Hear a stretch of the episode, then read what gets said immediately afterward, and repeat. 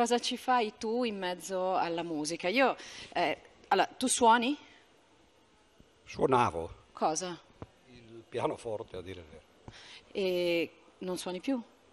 No, perché quando ho fatto il trasloco non ci stava più in casa, no? quindi sono andato in una casa più piccola e poi soprattutto perché era tempo perso, sai, per, per, per, per, tutte le cose, in particolare per la musica, bisogna essere portati. E il momento in cui ho capito che dovevo smettere, quando è venuto un mio collega, matematico pure lui, figlio di due concertisti, eh, tedesco era, no?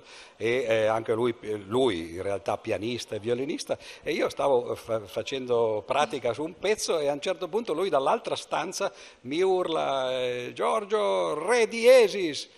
E, e, e, io ci avevo spartito davanti, lui no, no, e ho capito che forse era meglio lasciar perdere. Insomma.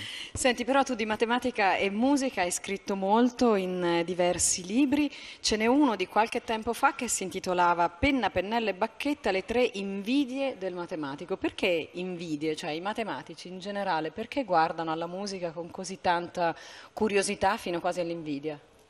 Beh, perché sanno che è campo loro, eh, che spesso i musicisti non se ne accorgono, lo fanno, tu hai detto l'unico matematico e non credo perché tutti quelli che suonano degli strumenti in realtà fanno una matematica inconscia, come avrebbe detto Leibniz. Per esempio, prima avevamo qui il, eh, il chitarrista, no? e lui muoveva le dita no? eh, su, su, queste corde, però cosa fa? Quando, perché si muovono le dita sulle corde? Perché Pitagora no? addirittura ha scoperto 2500 anni fa che se tu prendi una corda vibrante come quella, quella, no? non proprio quella della chitarra che ha queste cose sul manico, no? ma, tipo il violino, ma comunque una corda, no? la fai vibrare, senti un suono. E se tu dividi la corda a metà, senti lo stesso suono, la stessa nota, ma un'ottava sopra. E allora Pitagora si accorse che eh, il numero 2, o il rapporto 1 a 2, no? 2 a 1, descriveva da una parte la fisica, le lunghezze delle corde per esempio, o cose del genere, e dall'altra parte la musica, cioè gli intervalli musicali. Quindi sono due cose eh, completamente speculari, eh, solo che i musicisti spesso lo fanno a orecchio, eh, e invece i matematici sanno che cosa succede, ma non lo fanno bene. No? Quindi... E alle volte ho l'impressione, parlando con i matematici, che abbiano la tentazione di arrogarsi un po' quasi tutto quanto. No? Siccome la matematica spiega un sacco di cose, la teoria musicale la facciamo cominciare da un matematico, da Pitagora. Le cose vanno avanti e la teoria matematica della musica comprende un sacco di altre cose, descrive le scale, arriva fino al Novecento, inventa nuovi spazi, però c'è un dettaglio che nel nostro titolo c'è piuttosto la sfera, quindi la geometria. Beh, quella uno potrebbe pensare appunto che è l'aritmetica la, eh, quella, la, quella, che conta nel, nella musica. No? Infatti, anzi, se posso raccontare un piccolo episodio eh, di, di, uno scienziato che, eh, che sapeva eh, la, la, fisica e sapeva anche suonare bene, che era Albert Einstein, no? Eh, che era un violinista, eh, ovviamente non professionista, però insomma uno che se la cavava. E poiché era Einstein, ovviamente incontrava tutti perché era famoso, no? dopo gli anni venti era diventato una specie di influencer, come lo chiamavano chiameremmo noi oggi, no? e quindi gli capitava anche di suonare con dei musicisti famosi. Una volta stava suonando un, un duetto con un pianista, lui suonava al, al violino e si è sbagliato. E allora questo pianista si è fermato seccato, l'ha guardato e gli ha detto professore non sa contare, detto ad Einstein, no? E, e, però effettivamente quello è, effettivamente l'idea è quella no? che, si, che, si, conta. Però appunto noi pensiamo che sia solo aritmetica, invece la geometria c'entra esattamente nello stesso modo, perché se uno prende lo, uno spartito no?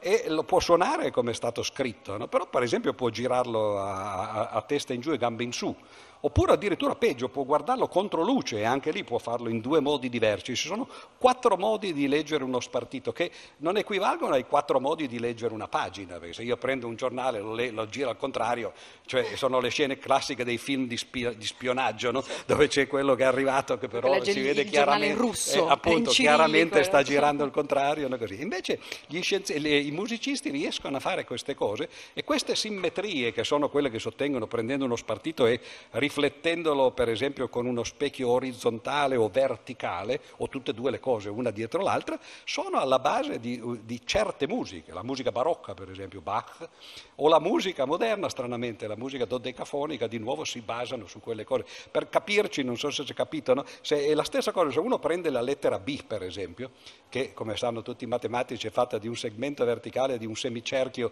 con eh, la gobba no? eh, sulla destra, la B, se uno la, la, la, la riflette su uno specchio verticale, eh, il, il, il segmento rimane uguale, ma la gobba passa dall'altra parte e diventa una D.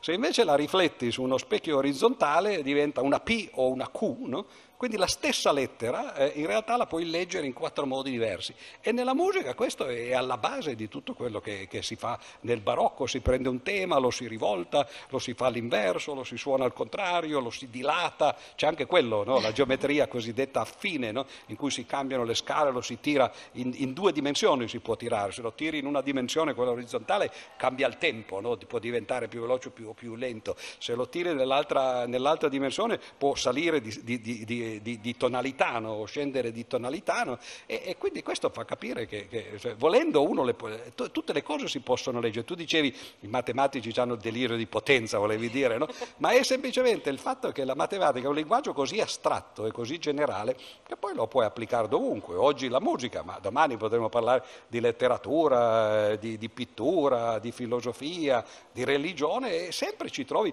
degli aspetti, non è detto che siano quelli centrali, cioè non è che uno dice se non sai la matematica non puoi fare la musica, cioè, però ci sono quelle cose che se uno le sa forse meglio, no? capisce con più eh, diciamo, eh, profondità quello che succede. Poi ci sono stati quei matematici che nella armonia della musica hanno voluto vedere qualcosa di più. Qui le sfere, il riferimento è a Keplero, che addirittura ci ha disegnato una cosmogonia e ha messo insieme la geometria e la musica per immaginarsi un intero, un intero universo.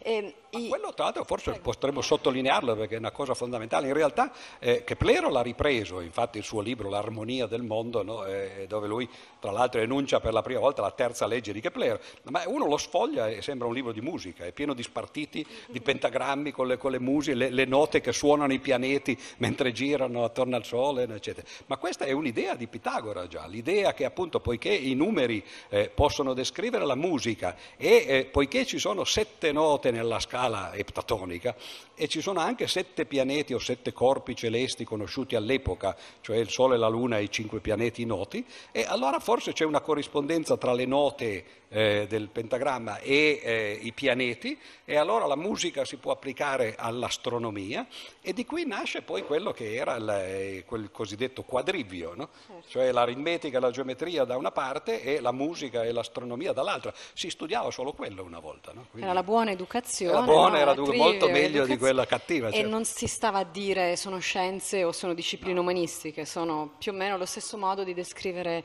di descrivere la natura. Tempo fa ho avuto un incontro con un musicista e, e quindi la parte della scienziata la, la facevo io e, e, lui mi ha chiesto a un certo punto, sinceramente, di fronte a una platea c'erano almeno 200 persone, mi ha chiesto ma perché gli scienziati sono tanto fissati con Mozart? Cioè, eh, no, lui forse si riferiva soprattutto ai neuroscienziati, però è abbastanza vero che in generale quando si parla di musica con scienziati salta fuori sempre Mozart, come se fosse il più facile da aggredire, forse il più classico.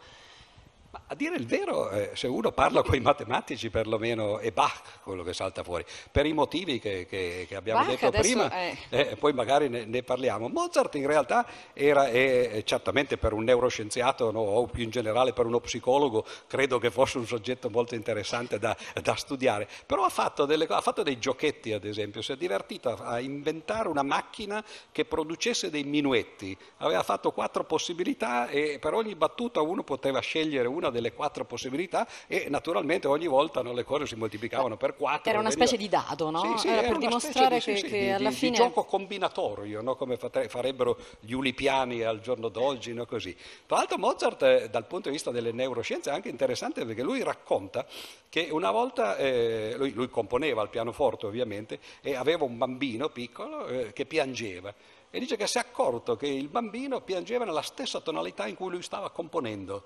È vero che eh, era figlio di Mozart, non era un bambino preso a caso, no? però evidentemente no, ci sono eh, questi aspetti eh, neurologici che fanno capire che la musica, in fondo, eh, ce, ce, l'abbiamo dentro già quando siamo, anzi è la prima di tutte le, le capacità cognitive che si sviluppa, sembra. C'è questa classificazione delle intelligenze di un signore che si chiama Howard Gardner, eh, che è un professore di Harvard, che scrisse appunto un libro anni fa no, sui tipi di intelligenza e questo può spiegare perché la matematica è così odiata al mondo, no? perché sembra che la prima cosa che si, poi voi che avete figli, no? eh, eh, come canterebbe Mozart in una, eh, in una delle sue opere, no?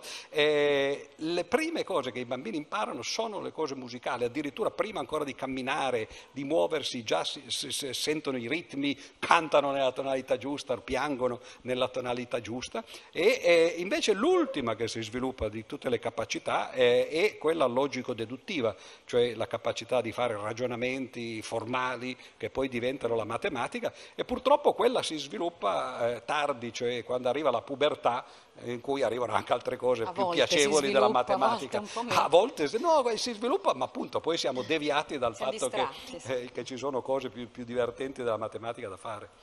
E però poi a un certo punto nella storia della musica è arrivato il Novecento e sono arrivate quelle musiche che noi oggi diciamo, cioè noi oggi, diciamo che grossolanamente si sente dire suonano un po' peggio, suonano male, sono meno armoniose per il nostro orecchio, sono le cose di Schoenberg che abbiamo nominato eh, poco fa. Anche lì c'è un sacco di matematica dietro, no? Anche lì è un, è un giocattolo interessante per voi. Beh, lì poi addirittura c'è anche questo aspetto combinatorio, per esempio anche dopo, per esempio Pierre Boulez, eh, che, che, che, io l'avevo incontrato anni fa, no? è stato un, un, grande compositore, grande direttore, laureato in matematica tra l'altro, no? Che mi diceva ah, se fossi vissuto a quest'epoca avrei potuto comporre un sacco delle mie composizioni, invece le faceva a mano, tiravano i dadi, no? queste cose aleatorie, no? così.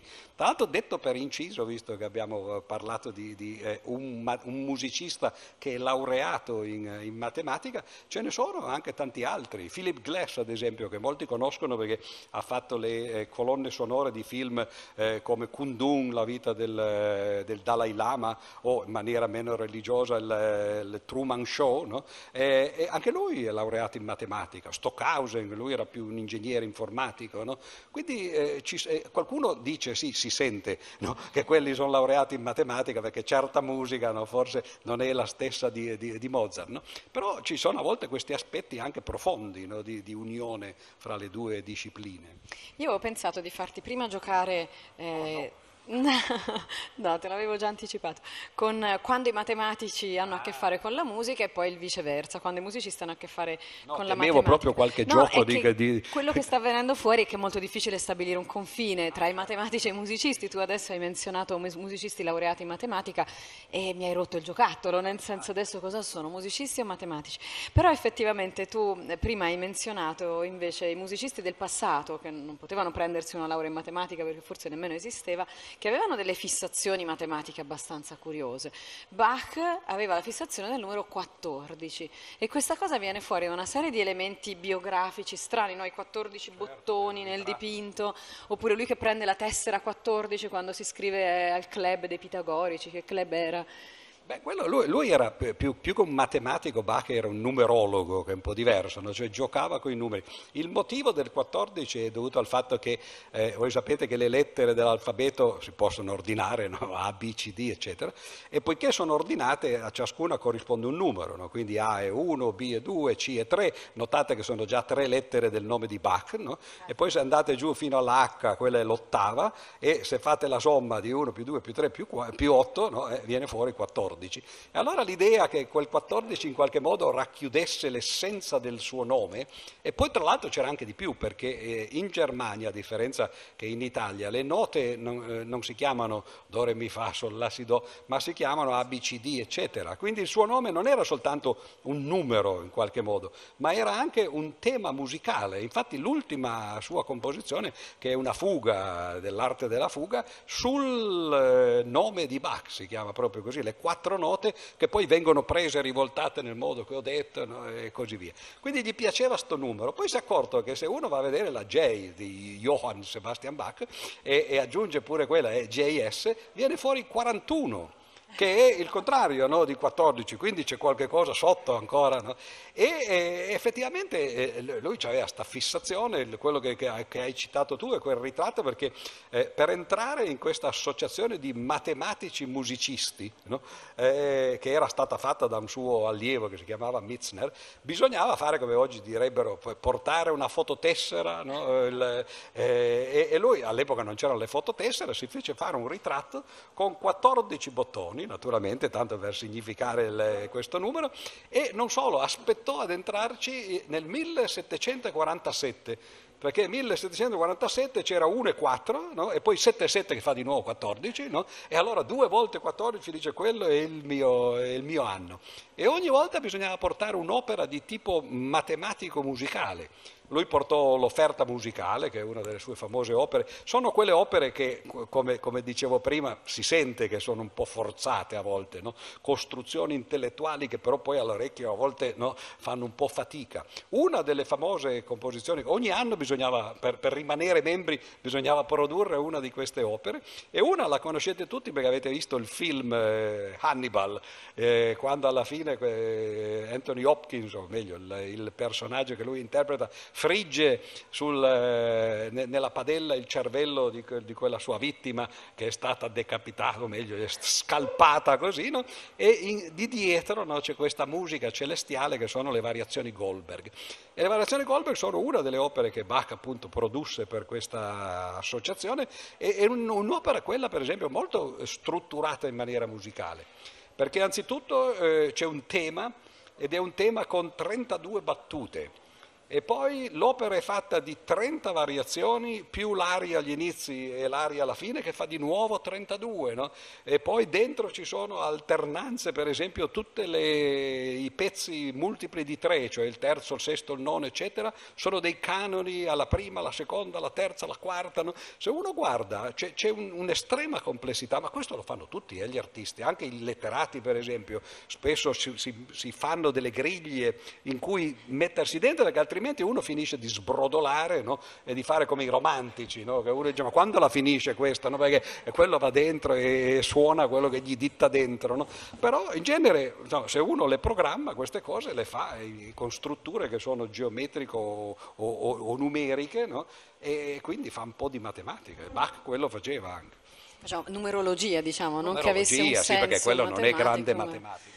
Senti, io non l'ho studiata abbastanza questa cosa, ma ho trovato che Schoenberg era fissato col 12 ma era terrorizzato dal 13. Questo ti risulta? Sì, sì, sì, perché beh, sai, 13 sono molti che hanno quest'idea, no, che eh, beh, Schoenberg aveva il 12 perché quelli erano i semitoni della scala dodecafonica, così, no? eh, e infatti lui eh, credo che fosse molto preoccupato quando eh, arrivò a 65 anni, non mi sembra che è, il, è, è multiplo di 13, no, credo, perché sono 50, no, poi poi eh, tre. No. E allora eh, eh, con la moglie no, eh, diceva, qui quest'anno no, 65, la cosa va male. E, e, poi invece eh, gli è andata bene, ha superato e prossimo, la prossima tappa era 78 naturalmente. E arrivò a 78 e infatti eh, rimasero così. Lui la, la sera del suo compleanno disse alla moglie ci siamo preoccupati per niente e morì, tra l'altro. Qui bisogna stare attenti, no? che a volte uno dice solo numerologia, però anche quelle sono, sono fissazioni più che altro scaramantiche, no? superstiziose più che matematiche. No? Senti, eh, però i musicisti, al di là delle numerologie o delle fissazioni, probabilmente... mi è venuto in mente che ah, mi sembra... Dai. No, perché su Schoenberg mi sembra che sia così, che scrisse addirittura un'opera eh, in cui eh, c'erano a, a Mosè e Aronne, no? Moses und Ar. E, e, poiché poi veniva un numero di, di, di sillabe che non gli piaceva, Aronne, no? che era Aaron, con una A, gliene mise due perché così almeno non porta male, no? eccetera. Ci sono molti che sono su superstiziosi, forse anche qui dentro, no? non lo so, ma tu, tu, sei superstizioso? No, io no, no avrei dovuto dire di sì. Mi, mi detto dispiace, sì, no? mi dispiace, ma si può sempre migliorare eh, comunque. Davvero, sì, non ci trovo proprio, cioè la numerologia non l'ho mai capita tanto, devo dire la verità. E co- comunque se voi poi dopo avrete delle domande ci sarà il modo e il tempo di farle. E, ehm, dicevo però, eh, i, i, musicisti eh, anche oggi, anche se non hanno le fissazioni di Schoenberg o di Bach o Mozart col dado musicale, però un po' d'aritmetica la devono conoscere o sbaglio, anche esplicitamente quando mettono una frazione all'inizio del pentagramma, perché quella frazione è molto complessa da capire da tre quarti, ma quando arrivi a sette ottavi, eh, chiunque abbia fatto un po' di teoria e di solfeggio, insomma lì c'è da, c'è da patire, no? Ma quelli perché sono ritmi zoppi, si chiamano ritmi bulgari, e in effetti il sette si, si divide, per, si scompone dal punto di vista additivo, cioè come somma, eh, in maniera strana, perché per esempio è 4 più 3 oppure 2 più 3 più 2, no? così via. Però eh, finisce che se tu fai 2 più 3 più 2, no? fai 1, eh, 2, poi 1, 2, 3, poi 1, 2, e diventano cose zoppe, sono molto tipiche dei, di quelli appunto che si chiamano ritmi bulgari, la musica zigana. E Bela Bartok, ad esempio, lui si mise in testa di cercare di studiare questi ritmi, andò a fare questi studi nel, nel, nei Balcani appunto agli inizi del Novecento e, e, e, poi li mise anche nel, nella sua musica. Questo è it. È di nuovo un esempio in cui... anche Bartok aveva le sue eh beh, certo. fissazioncine ah, matematiche. Sì, lui, lui sì. ce l'aveva con la sezione aurea, ma quella di nuovo è una delle cose che in genere si sanno della matematica o si sa che c'è, poi si chiama così sezione aurea, divina proporzione, no? allora si crede che ci sia chissà che cosa. E l'altra sezione aurea si, eh, si approssima in una maniera strana dal punto di vista matematico, perché c'è questa successione di Fibonacci che molti di voi avranno sentito, no? uno, uno e uno, si comincia con uno e uno, poi si sommano i, i, i due numeri e diventa 1 eh, più 1 fa 2, poi 2 più 1 fa 3, 3 più 2 fa 5 e così via. No? E i rapporti, eh, 2 su 1, 3 su 2, 5 su 3, eccetera, saltano avanti e indietro, eh, sopra e sotto, diciamo, questa sezione aurea e al limite tendono a quello. E Bartok si mise in testa di usarla, per esempio, in una sua sonata per pianoforte, in cui c'è un accordo no, che si, una volta si ripete dopo una battuta, poi dopo due, poi dopo tre, certo che dopo arriva dopo 32, no? chi se ne ricorda più no? che c'era questa cosa, quindi a volte sono un po' forzate, no? però sì sì, anche lui era un altro di questi che giocavano così. Invece oggi quando si studia al conservatorio la matematica non si fa, o sbaglio? No, temo di no, in effetti. E se musicisti... tu dovessi insegnare qualcosa ai musicisti per dare un twist nuovo alla musica, ma io credo che queste cose qui in realtà, come abbiamo detto, per i, per i, matematici sono consce, quindi uno si accorge di queste cose. Però, come avete visto, non è che sia matematica troppo profonda. Uno può anche evitare, si sa che intanto bisogna contare, quello è ovvio. No? Ci, sono, ci, sono, delle operazioni matematiche che si fanno anche con la musica. Tu hai de- parlato prima dei tempi, no? per esempio sette ottavi. Ma se invece di sette ottavi avessi, avessi, avessi preso sei ottavi, Ora, un matematico direbbe, ma sei ottavi, sei ottavi lo semplifico perché c'è un 2 comune, diventa tre quarti, no? E allora dal punto di vista matematico sei ottavi e tre quarti sono la stessa cosa, no? Ma dal punto di vista musicale mica tanto, perché tre quarti no, è un due, un due, un due. E invece 6 ottavi è un 2 3, un 2 3, cioè gli accenti sono diversi. Per esempio c'è un famoso esempio di, questo, di questa cosa che è, un pezzo di eh, West Side Story, che forse avete visto, che è un'opera di, eh, di eh, Bernstein, c'è anche stato il film, eccetera, si chiama America. E quel pezzo lì fa proprio così, no? I wanna be in America, ta ta ta ta ta ta ta ta ta. Ed è proprio questo passare da sei ottavi a tre quarti che fa quel ritmo no? in quel modo lì. Però non so se Bernstein lo vedeva in questo modo, quello i musicisti lo chiamano emiola o emiola, a seconda di, come, di, dove mettono l'accento per l'appunto, no? e eh, probabilmente lo sentono semplicemente ad orecchie, ma si può andare anche peggio perché per esempio i Beatles che vengono considerati eh, nel Novecento no? l'analogo di Schubert, no? di, di, di, persone che sapevano scrivere canzoncine, no? Schubert le, le, chiamava lead, no?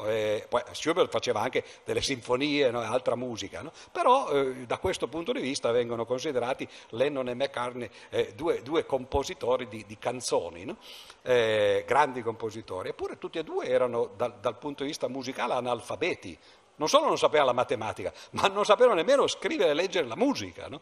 E questo non vuol dire però che uno non abbia orecchio, anzi spesso quelli che hanno orecchio funzionano meglio no? perché sento, esatto, no? re diesis, no? mio caro, no? invece che quello senti con l'orecchio e non hai bisogno di, D'altra parte anche quando noi parliamo c'è un sacco di matematica dietro. Per esempio la successione di Fibonacci, Oddio, sì, la successione di Fibonacci che ho citato prima, eh, in realtà si chiama di Fibonacci perché noi siamo così, no, europei, no? quindi crediamo di aver inventato tutto. Ma 2000 anni prima, di, o 1500 anni prima di Fibonacci, un signore che si chiamava Pingala in, in India eh, l'aveva già inventata perché è il modo di calcolare l'alternanza delle brevi e delle lunghe nella, poi, nel, nel, nella prosodia sana sanscrita, oppure in greco per esempio, nei versi greci dove ci sono le lunghe e le brevi, no? e calcolare quante sono queste, le possibilità di mettere lunghe e brevi eh, eh, dentro uno stesso verso, no? quindi come ti puoi muovere all'interno di uno stesso verso, di nuovo sono i numeri di Fibonacci, però se uno non lo sa e sei un poeta va bene uguale, no?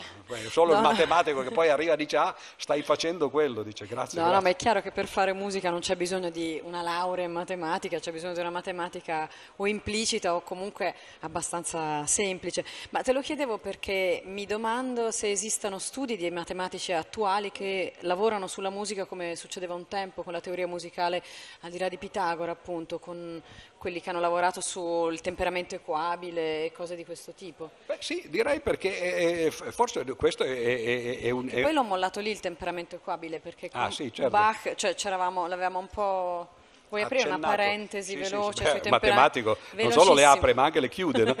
le parentesi. Però bisogna dire che effettivamente eh, oggi la matematica la, e, e, e, l'elettronica, la musica elettronica sono di nuovo diventati due, due aspetti di, di, di, di, una stessa realtà. Eh, anzitutto musica elettronica e informatica, no? Bisogna, eh, ah, tra l'altro, eh, per esempio, questa è una cosa interessante, ad esempio, se uno vuole fare un suono puro, no? Cioè quello che in matematica si descriverebbe attraverso un'onda eh, sinusoidale, no? quelli che a scuola ci insegnano come seno o coseno. No? E quello è molto difficile perché se uno eh, fa, fa, un suono qualunque, per esempio con la voce, e cerca di, di vederlo sul computer quando ti fanno vedere com'è, vedi che, che altro che, che, un suono così regolare, cioè estremamente variegato, no? ci sono eh, picchi, valli, eccetera. E quello che uno fa in genere è prendere questo suono complicato e fare quello che si chiama l'analisi di Fourier addirittura, lo, lo, cerchi di descriverlo come somma di sinusoidi. E eh, perché si fa questo? Perché le sinusoidi sono i, i, componenti degli strumenti elettronici, sono gli unici gli strumenti elettronici che riescono a fare dei suoni puri, che puri sembrerebbe dal punto di vista morale qualcosa di positivo, ma dal punto di vista musicale è pessimo. Sono suoni freddi no? che fanno i diapason, per esempio, quelle forchette no? che uno batte no? e sente questi suoni che uh, gelano. Il bello del, dei suoni è proprio quando sono composti, ma sono composti perché hanno il suono principale e le armoniche sopra. E la musica elettronica oggi ci permette di, di, distinguere tutte queste cose. Tra l'altro non solo si fanno anche cose al contrario, si prendono dei suoni complicati, no? sporchi ad esempio, quando ci sono registrazioni di uno che, che, che, canta e suona il pianoforte ad esempio. Tu li registri insieme e, e, poi però se per esempio il pianoforte non va bene ti sei fregato perché è così. No? Oggi si può fare il, il contrario, si prende questo, questo, suono, lo si divide nelle parti vocali e, e, strumentali e si butta via quello cioè, che separi serve. Cioè, tracce. Separi tutte le tracce ed è quello che è stato fatto recentemente dai Beatles, sempre, con questa loro ultima canzone, come si chiama? Now and Then, credo che sia, che è uscita appena adesso, da, da due o tre settimane, è stata fatta così da Peter Jackson, che non a caso è un regista che però si, si diverte a usare questi strumenti perché l'ha fatto prima per fare dei film, di, diciamo così. Io non so bene quali abbia fatto, ma credo lo Hobbit, queste cose qui, o, o, cose di questo genere no?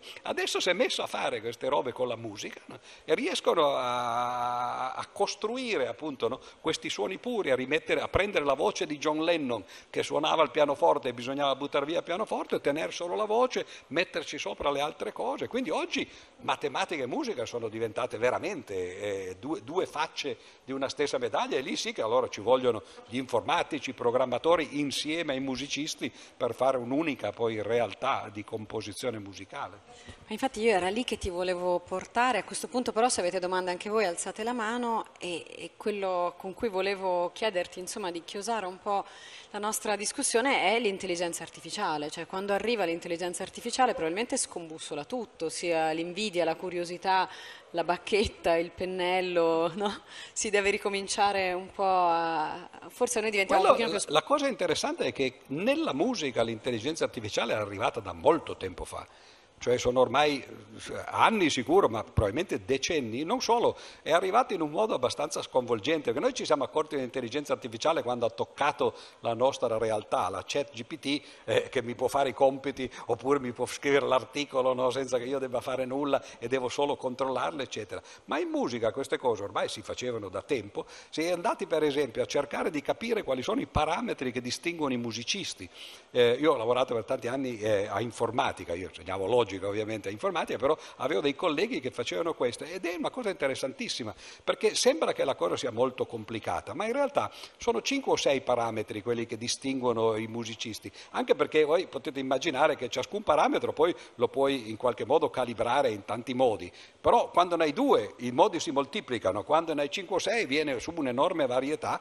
E la cosa divertente è che tu gli metti un, un tema per esempio musicale, ad esempio sulle note del, del nome di Bach e poi gli dici suonano alla maniera di Chopin, suonano alla maniera di Bach e questi ti fa, Chopin poi tra l'altro è facilissimo perché è pieno di rubati no? e, e, basta semplicemente un parametro in quel caso lì no? suona, oppure suona come Mozart no? eccetera e non solo la cosa preoccupante che è quello che adesso ci preoccupa nel caso del, del linguaggio è che da, ormai da molti anni eh, quando si fanno i test con i critici musicali e gli si chiede di distinguere un, un, brano scritto da un computer da un brano scritto da un compositore e ormai è 50%, non si riesce più a distinguere, cioè la, la, la musica artificiale è indistinguibile da quella, da quella naturale. Il che non significa che poi qualcuno ha già scritto le, le, nuove nozze di Figaro, eccetera, lì è una cosa un po' più complicata, però con pezzi soprattutto di musica moderna cioè, non c'è più differenza e, un, e, credo che nel futuro l'intelligenza artificiale farà la stessa cosa anche con la scrittura. Turing diceva solo una macchina potrà godere dei sonetti scritti da un'altra macchina, però probabilmente lì aveva torto perché i sonetti scritti da una macchina diventeranno indistinguibili da quelli scritti da un uomo no, o da una donna e, e alla fine dovremo poi accettare il fatto che ci sono poeti naturali e poeti artificiali. Qualcuno ha, ha una domanda per Pier Giorgio Di Freddi?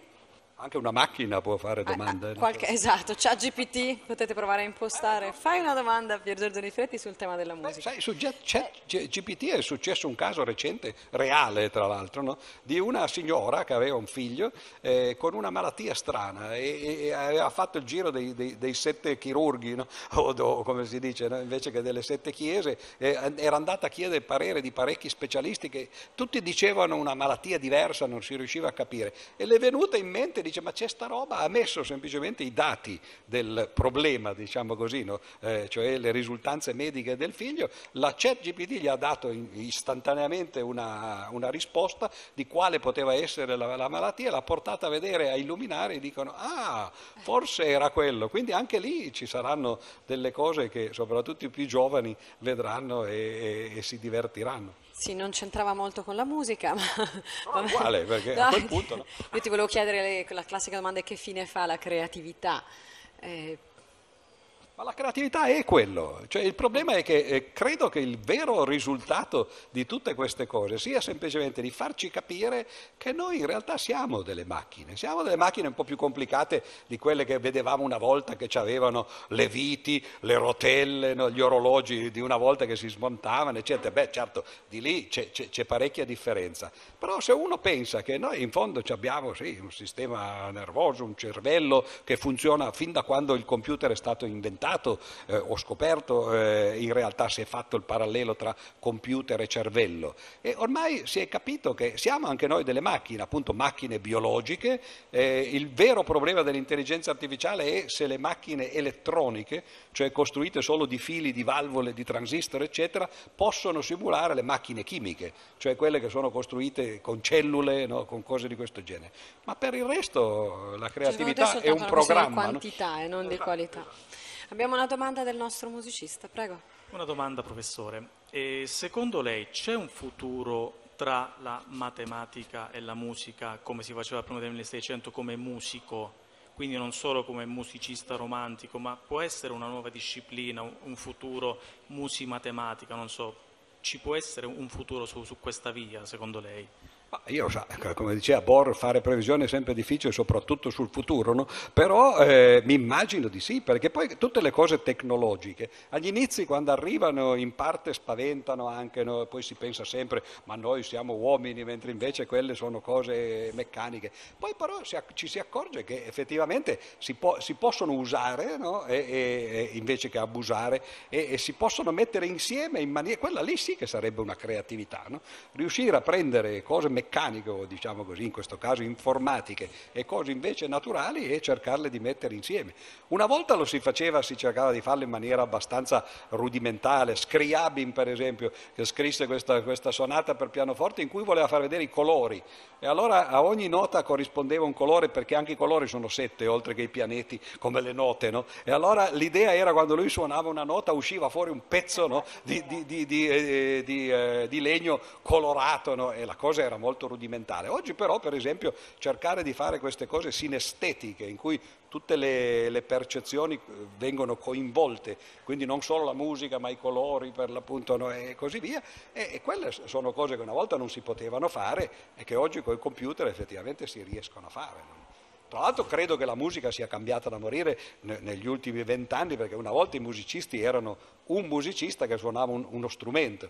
Oggi le, si vedono moltissimi che, che, che, arrivano in concerto sui palcoscenici che hanno questi aggeggi che fanno prima una base, no? poi la, la, mettono col computer, la base si ripete, ne puoi mettere tanti livelli, eccetera. No? Questo ha reso, credo, molto più liberi i musicisti. No? ciascuno è diventato un'orchestra perché può fare quello che vuole, poi si possono tra l'altro calibrare, modificare i suoni, quindi eh, quello che uno suona può, può, può diventare magari il, il, suono di un altro strumento, eccetera. E, e il Moog, i sintetizzatori negli anni 60, anche quelli avevano aperto tutto un mondo musicale. Quindi credo che il, la tecnologia si debba prendere in maniera positiva, poi certo bisogna non farsene sommergere, no? come in tutte le cose. C'è un'altra domanda lì, very quick, perché No, no, quick la domanda. in matematica avrebbe detto c'è una mano alzata, poi tu hai dedotto che invece era attaccata a un corpo un con qualcuno umano. che è esatto, no? io che sono invece una macchina. Buonasera a tutti, io sono, eh, ho questo dubbio da sempre, approfitto della presenza del, del professore. Questa Milano Music Week è di tutta la musica, però eh, c'è grande attenzione comunque alla musica pop e via dicendo e dietro per esempio ha un tormentone, quindi per esempio la musica che va molto perché è orecchiabile. C'è effettivamente un ragionamento matematico, una ricerca matematica anche da parte degli artisti perché mi sembra strano che sia impossibile, che sia proprio dato al caso il fatto che una canzone sia così orecchiabile eh, piuttosto che invece no. Cioè, la, la, canzone che piace a tutti ha delle caratteristiche Io direi che, io direi che non, è, non, è, sicuramente un caso, però quello più che una questione matematica eh, credo che sia eh, campo della psicologia cognitiva, di capire, per esempio è, legato in parte a quello che ha detto lei, eh, c'è un fisico che si chiama Andrea Frova, forse tu lo conosci che sta a Roma, che ha scritto un libro contro la dodecafonia perché sosteneva che appunto la, dodecafonia produce artificialmente dei suoni che poi risultano sgradevoli all'orecchio perché la struttura fisiologica dell'orecchio è fatta in un certo modo no? e, e, e, quindi è adatta alla musica che c'era una volta che era, era naturalmente sintonizzata su quello. E invece queste musiche artificiali, tra virgolette, no? diventano stridenti e infatti non a caso vengono usate spesso come colonne sonore dei film dell'orrore, no? che non era forse la, la destinazione originaria di quello. Quindi credo sicuramente se, se ci sono spiegazioni, non sono casuali. Poi non credo che quelli facciano i conti, i, i conti, nel senso della matematica, anche perché spesso quelli che fanno i tormentoni, diciamo così, non sono proprio i, i geni dell'umanità, no? e, e, e, a volte ci arrivano semplicemente no? per intuito no? e, e non credo che facciano tanti conti. Io l'unico che ho conosciuto di questi dei tormentoni, non so se lo, è, è Fedez o Fedez, che dir wow. si voglia. No, ma un sono... incontro di Freddy Fedez? Sì, ma, eh, no, in rete sono andato perché lui ha un ah. blog che si chiama Muschio Selvaggio no? ah, certo, e sono podcast, andato da, sì. a questo blog, naturalmente ho fatto più visualizzazioni con quella roba lì che in tutta la mia vita, con tutte le cose che ho fatto e le conferenze, però no, ed è stato anche... è stato anche interessante cercare di capire no, che, cosa, che, cosa, pensano ragazzi giovani, perché lui avrà una trentina d'anni, non so bene, no, così, no. Mi ha anche stupito perché mi faceva vedere i suoi tatuaggi e ha un, un topo eh, eh, in croce tatuato sulla schiena. Questo eh, mi aveva invitato perché sono ateo, no? ovviamente non, non, perché ero matematico. No? Quest'idea del... Infatti mi è scappato un dio topo no? a vederlo così. E... Vabbè, comunque. Vabbè, e su questo dio topo io credo di dover richiamare sul palco il nostro musicista perché è l'ora della sigla di chiusura.